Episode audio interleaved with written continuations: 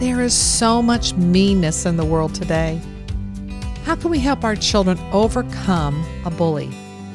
Did you know there's a growing trend in schools that involves bullies setting up violent ambushes on fellow students and filming the attacks?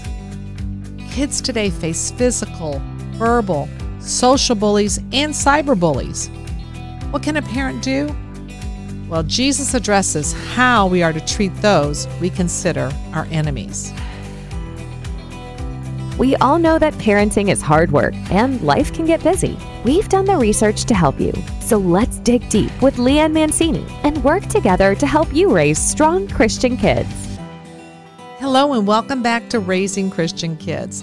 Did you know that Elon Musk, Princess Kate Middleton, Tom Cruise, Dwayne The Rock Johnson, and in biblical times, Daniel, Esther's uncle Mordecai, and Jesus were all bullied?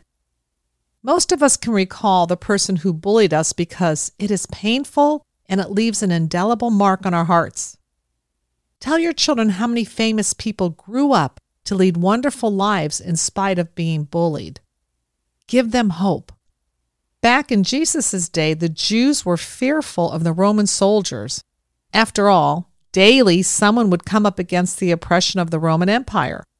Romans were confiscating the land, Food was scarce and taxes were, ready, 80 to 90%. When the Jews protested against the heavy tax burden, the Romans killed 6,000 Jews. And they were feeding the Jews to the lions for entertainment. The Jews faced many bullies the Egyptians, the Assyrians, the Babylonians, and the Romans. They tried to fight back, they had men called zealots or dagger men who would come into the crowd, slit the Roman soldier's throat, and blend back into the crowd. They wanted freedom from oppression, freedom from governmental bullies. They wanted the Messiah who would take up the sword and fight for their freedom. However, as I mentioned in the last two Beatitude episodes, there was to be a great reversal of thought because the kingdom was now on earth. He was a new rabbi named Jesus who had a radical agenda contrary to anything described in the Old Testament. Remember, the Old Testament was all about war and conquering the enemy.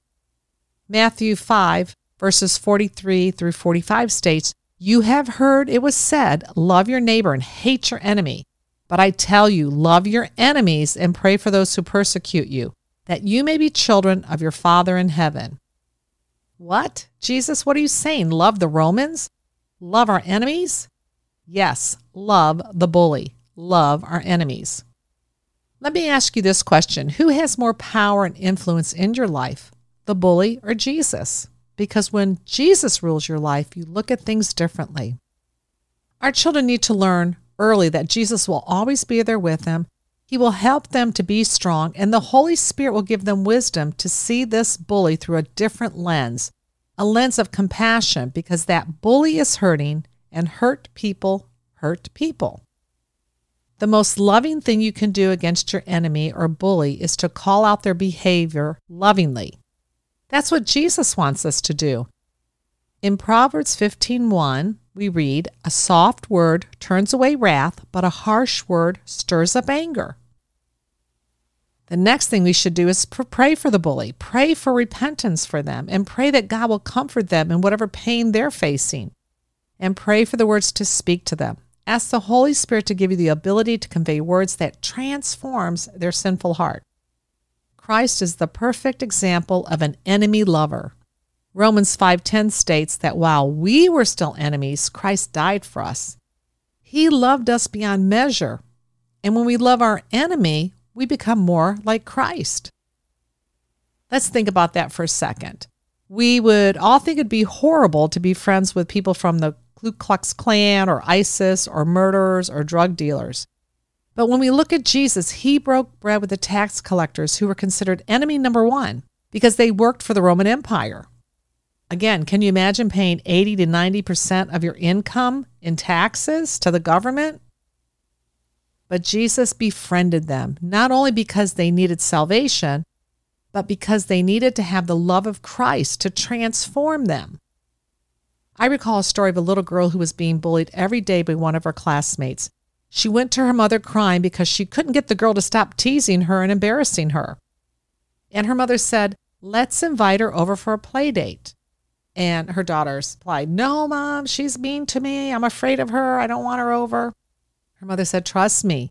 Let's say a prayer for her and then invite her over. Well, long story short, the two girls became good friends. The little girl won the mean girl over by showing love and kindness. That's what Jesus does. Let me share seven steps to help kids win over a bully. Be kind, don't engage negatively or try to get even with them. Again, Proverbs 15:1 states a soft word turns away wrath, but a harsh word stirs up anger. It is a way to possibly diffuse the situation with soft words, kind words. We are called to be peacemakers. Number two, help your child understand that the bully is looking for them to engage, to get a negative reaction for fun, or to make the bully feel superior in front of their friends. It may not be something personal against your child, they just may be a soft target. Talk that over with your child. Number three, we're called to be merciful, just as our Heavenly Father is merciful. Help your child to see the bully as a person who is hurting and needs grace and mercy. Number four, if your child has a gift of humor, tell them to reply with humor to diffuse the situation, or even agree with the bully's statement to take the sting out of the words the bully uses as a weapon. Number five, talk to the bully when they are alone and bring a friend or two and offer to be their friend and invite them over for a play date. And for older kids, it could be a movie and pizza. Number six, Help your child understand that sometimes nothing you do will transform a bully. After all, Jesus was crucified by a mob of bullies as he desperately tried to show love and compassion. And he even asked the Father to forgive them, for they do not know what they are doing.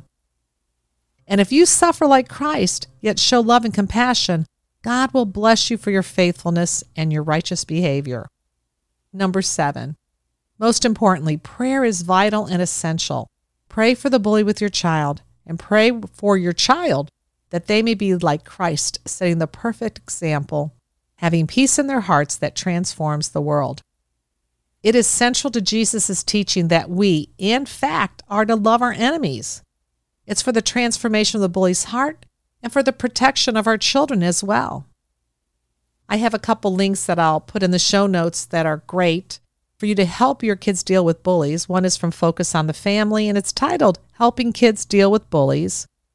And the other one is from The Ministry Dad Know a Child Being Bullied? Five Steps to Take Right Now.